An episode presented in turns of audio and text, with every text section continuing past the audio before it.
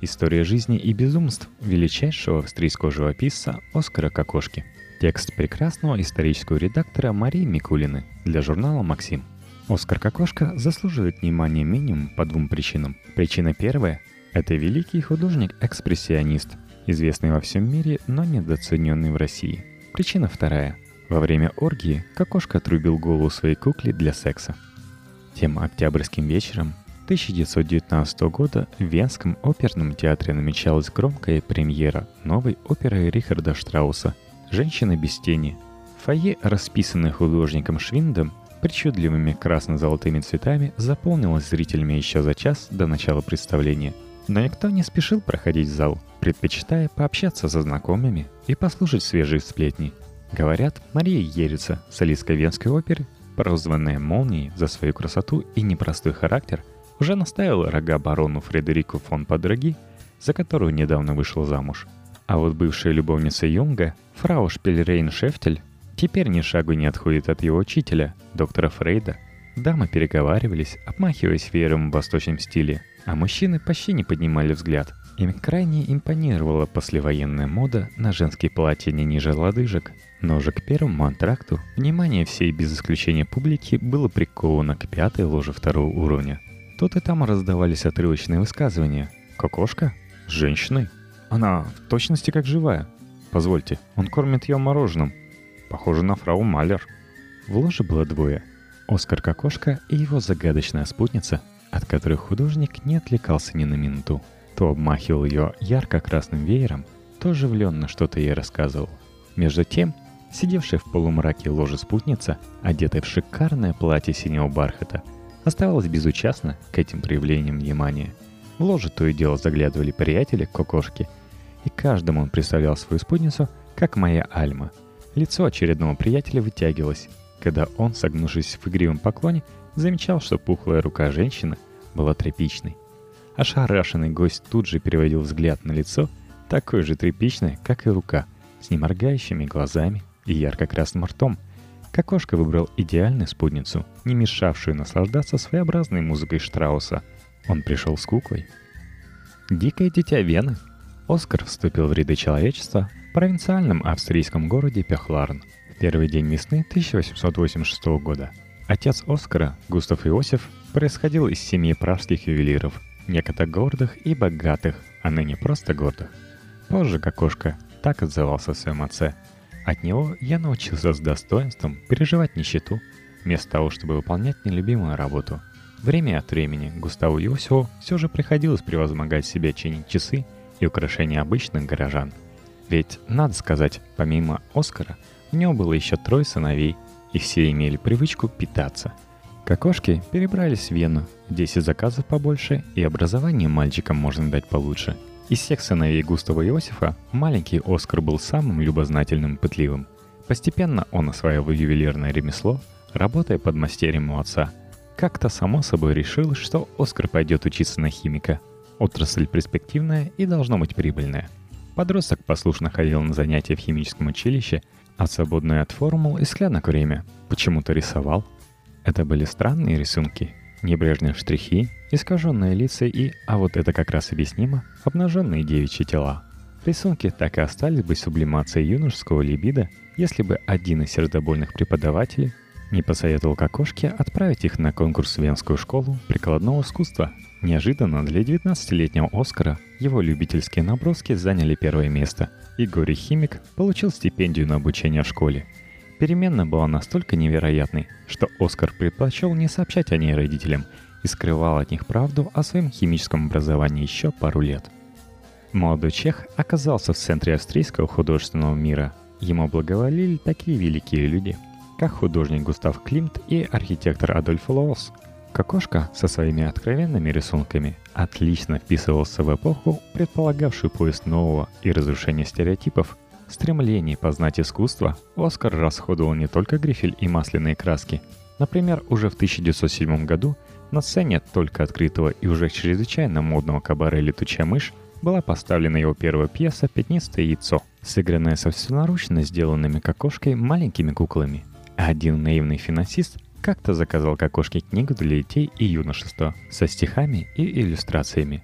Видимо, понятия о юношестве у банкира и художника слегка разнились, поскольку вместо невинной книги с легким для восприятия сюжетом заказчик стал обладателем опуса «Мечтающая юность». Произведение было иллюстрировано откровенными картинками и содержало глубокомысленные стихи вроде «Красная маленькая рыбка, маленькая рыбка красна». Мой нож тоже красен, красные мои пальцы, чаша рыбка брюшком вверх проплыла.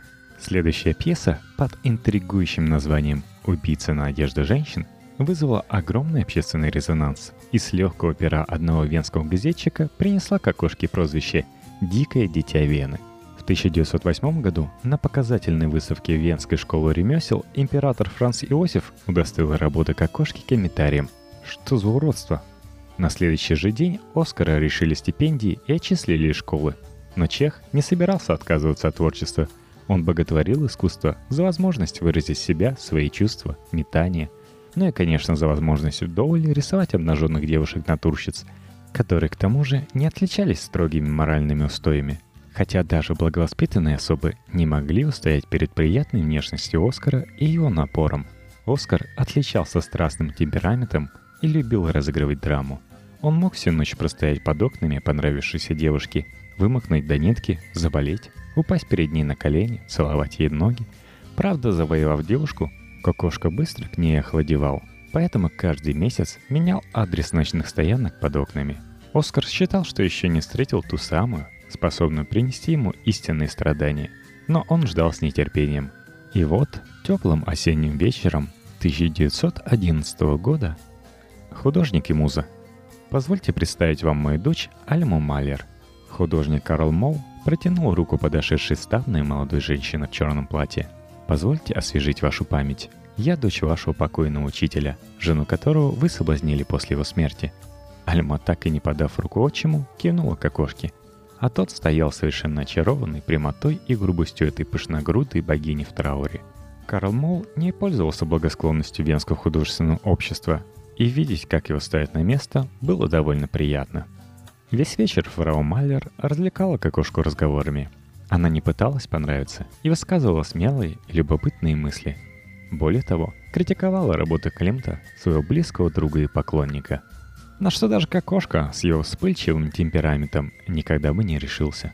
Провожая гостя до дверей, Альма без тени улыбки и кокетства сказала «Портрет моего отчима, который вы нарисовали, исключительно хорош. Вы передали его двуличную, алчную и жестокую натуру – это редкий дар для художника. Из подъезда Оскар вышел окрыленный. Она была так обольстительна в своем траурном платье. Она меня колдовала. Вспоминал Кокошку много лет спустя. Уже через час он отправил фрау Малер первое любовное послание. Альма не отличалась классической красотой. Напротив, имела крупные черты лица, полную фигуру и тяжелую поступь. Но мужчин будто гипнотизировала. За ней ухаживали Густав Климт и композитор Александр фон Семлинский. Покойный муж Альмы, директор Венской оперы и композитор Густав Малер, посвятил ей свою самую известную симфонию – восьмую. Последним ее любовником был архитектор Вальтер Гропиус, и Кокошка с радостью занял освободившееся место. Их отношения напоминали бурю, выматывавшую и беспощадную. Особенно старался Кокошка. Уже в пожилом возрасте Альма вспоминала. Мы постоянно занимались любовью, когда случались перерывы, Оскар рисовал меня. И добавляла. Он напоминал большого ребенка, мог хохотать над шуткой и уже через секунду носиться по комнате в негодовании, размахивая руками. По время романтического путешествия в Италию они зашли в аквариум в Неаполе, и там стали свидетелями любопытной сцены, разыгранной природой. Медуза ужалила рыбу и парализовала ее. Оскар тут же распределил роли. Он — рыба, а она — медуза. Охлаждение между художником и музой Медузой совпало с началом Первой мировой войны. Оскар утомлял Альму. Он требовал, чтобы они поженились. Но куда престижнее быть вдовой великого композитора Малера, чем женой полубезумного чеха Кокошки. И это несмотря на то, что карьера Оскара пошла в гору. Его даже пригласили преподавать в Венскую школу ремесел, то есть в ту, из которой несколькими годами ранее отчислили. Сохранилась запись из дневника Альмы – Сегодня, во время близости, я отказалась ударить Оскара. И тогда он начал нашептывать мне казни, который придумал для лечащего врача моего покойного мужа. Это было отвратительно. Терпение женщины иссякло, когда кокошка, запрещавший ей аборт, после операции выкупил в больнице окровавленную простыню и демонстрировал ее в венских кабаках. Отвергнутый кокошка, вдохновившись собственным горем, за пару суток написал свою самую известную картину «Невеста ветра». На деньги, заработанные с продажи картины, Оскар купил лошадь. Благодаря протекции влиятельных друзей, художник был зачислен в престижный 15-й Драгунский полк – Адольф Лоос, друг Кокошки, сфотографировал его в импозантной форме, и на основе фотографии были выпущены открытки, которые пользовались огромным спросом. С выражением мученичества на лице, под ликующие крики толпы, Оскар вместе со своим полком покинул Вену. А в один из первых осенних дней 1915 года Вену потрясло известие. На Восточном фронте героически погиб 29-летний художник Оскар Кокошка – Возвращение убиенного сына. Открыв дверь, фрау Кокошка потеряла дар речи. Перед ней стоял призрак ее погибшего сына. Два года прошло с того момента, как все венские газеты публиковали некрологи Оскару Кокошке. Мать уже пережила утрату, отметив ее посидевшими волосами. И вот он, стоит перед ней живой. Женщина кинулась на грудь сына с рыданиями. Только теперь ее душили слезы радости – Оскар подробно рассказал историю своего магического воскрешения. Он действительно был в гуще сражения. Его ранили в голову, и он упал с лошади. Ходившие по полю солдаты добивали агонизирующих противников. Один из них на всякий случай проткнул кокошку копьем и, как выяснилось, задел легкое. Все эти обстоятельства не помешали художнику выжить. Оскара подобрали врачи, и он был взят в плен в Галиции – Несколько месяцев Кокошка не мог вспомнить ни своего имени, ни род занятий. Ничего. Оправившегося безымянного драгуна обменяли на пленных союзников и затем снова отправили на фронт. Долго Кокошка не протянул. У него случился нервный срыв. Военный врач признал Оскара психически нестабильным. Наконец-то признание на официальном уровне. С этой характеристикой художник был отпущен домой, благо память к нему вернулась в полном объеме. Вернулась и была страсть Кальми, вышедшая тем временем замуж за архитектора Гропиуса. Поскольку восстановить отношения с бывшей любовницей не представлялось возможным, Кокошка нашел более оригинальный способ вернуть в свою жизнь любовь. Мечта фетишиста. В июле 1918 года Оскар озадачил мюнхенскую художницу Гермину Моос странным заказом. Ему нужна кукла, похожая на настоящую женщину, вполне определенную женщину – он заплатит. Благо недостатков в заказах у чудом воскресшего художника не было. В Мюнхен полетели письма с подробными инструкциями. Прошу вас, уделите особое внимание изгибам женского тела. Они должны быть такими, чтобы, глядя их, я испытывал наслаждение. Возможно ли, чтобы у куклы открывался рот и в нем были зубы и язык? Надеюсь на вас.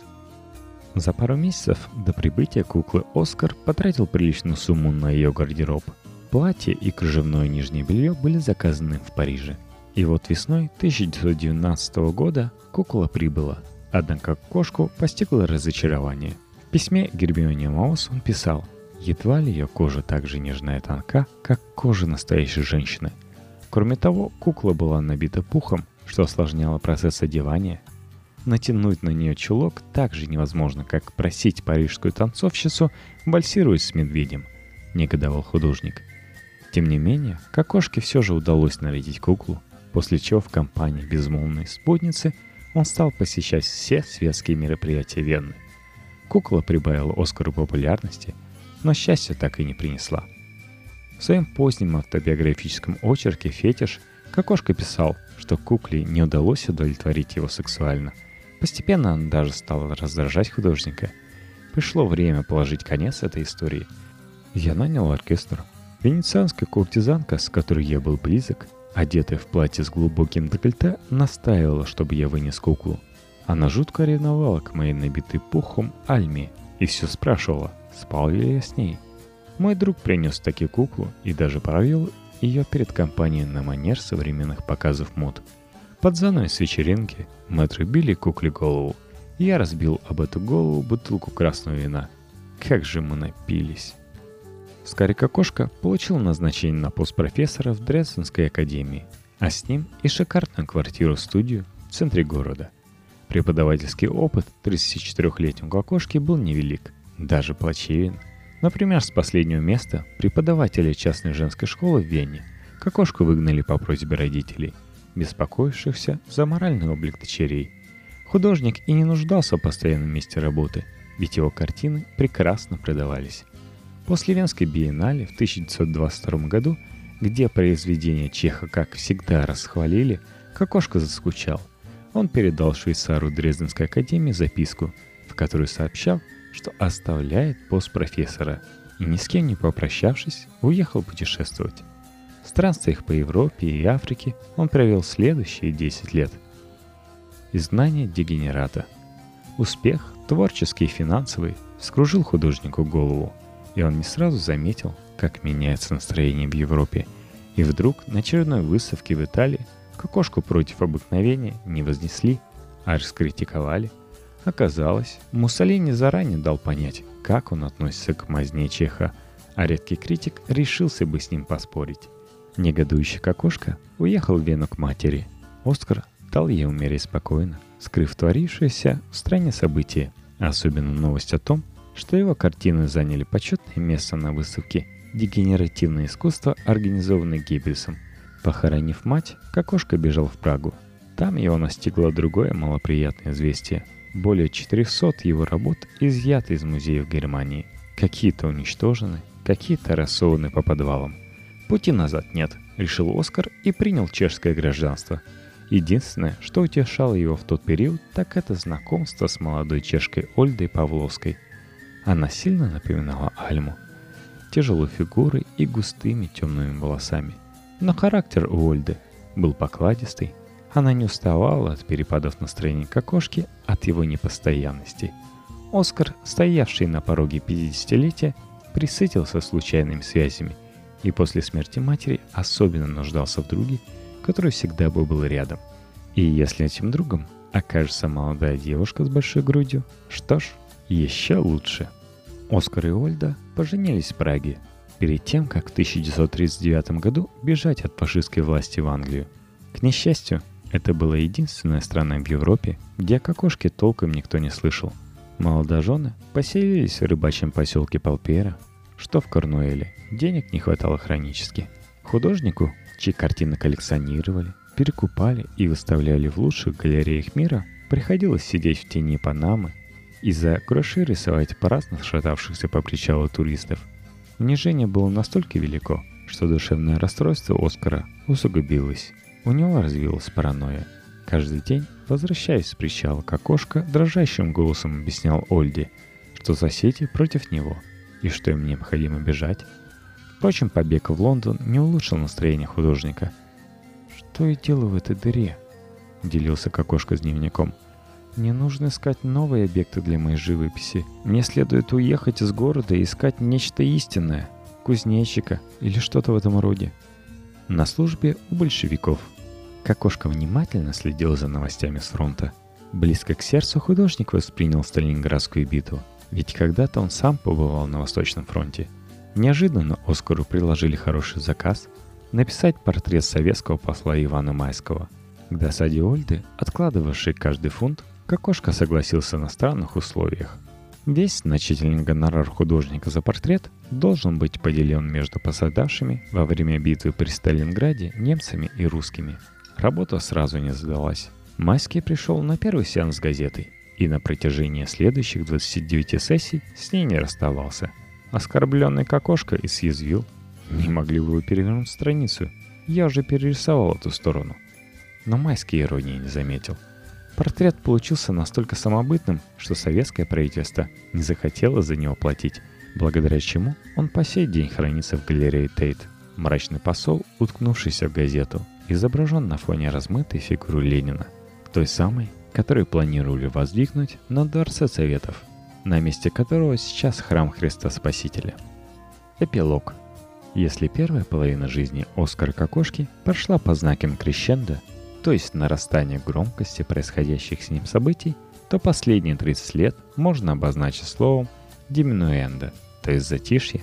Обратимся же к самой короткой и заключительной главе жизни художника – пока окончательно не запутались в музыкальных терминах. После войны граждане Великобритании Оскар и Ольда покинули ее, чтобы обосноваться в Зальцбурге. Фашисты вышли из моды, Кокошка снова в нее вошел. Его картины вернулись в музей, многие из них переплыли океан, чтобы украсить стены Нью-Йоркского Гuggenheim. Но Оскар больше не шокировал общественность. Он, напротив, искал уединение, нарушая его лишь ради учеников своей школы видения. Ольда по-прежнему была рядом и потакала всем приходям пожилого мужа. Даже его просьбе связаться с Альмой, чтобы установить с ней человеческие отношения, но Альма наотрез отказалась встречаться с бывшим любовником. К тому же вскоре она умерла. Сам Кокошка умер в 1980 году в объятиях Ольды за неделю до своего 94-го дня рождения. У Марии Микулиной есть свой твиттер, не такой исторический, но зато веселый. И если вы хотите оставить отзыв о подкасте, то добро пожаловать в группу вечерних чтений vk.com в подкасте. Все адреса в шоу-нотах.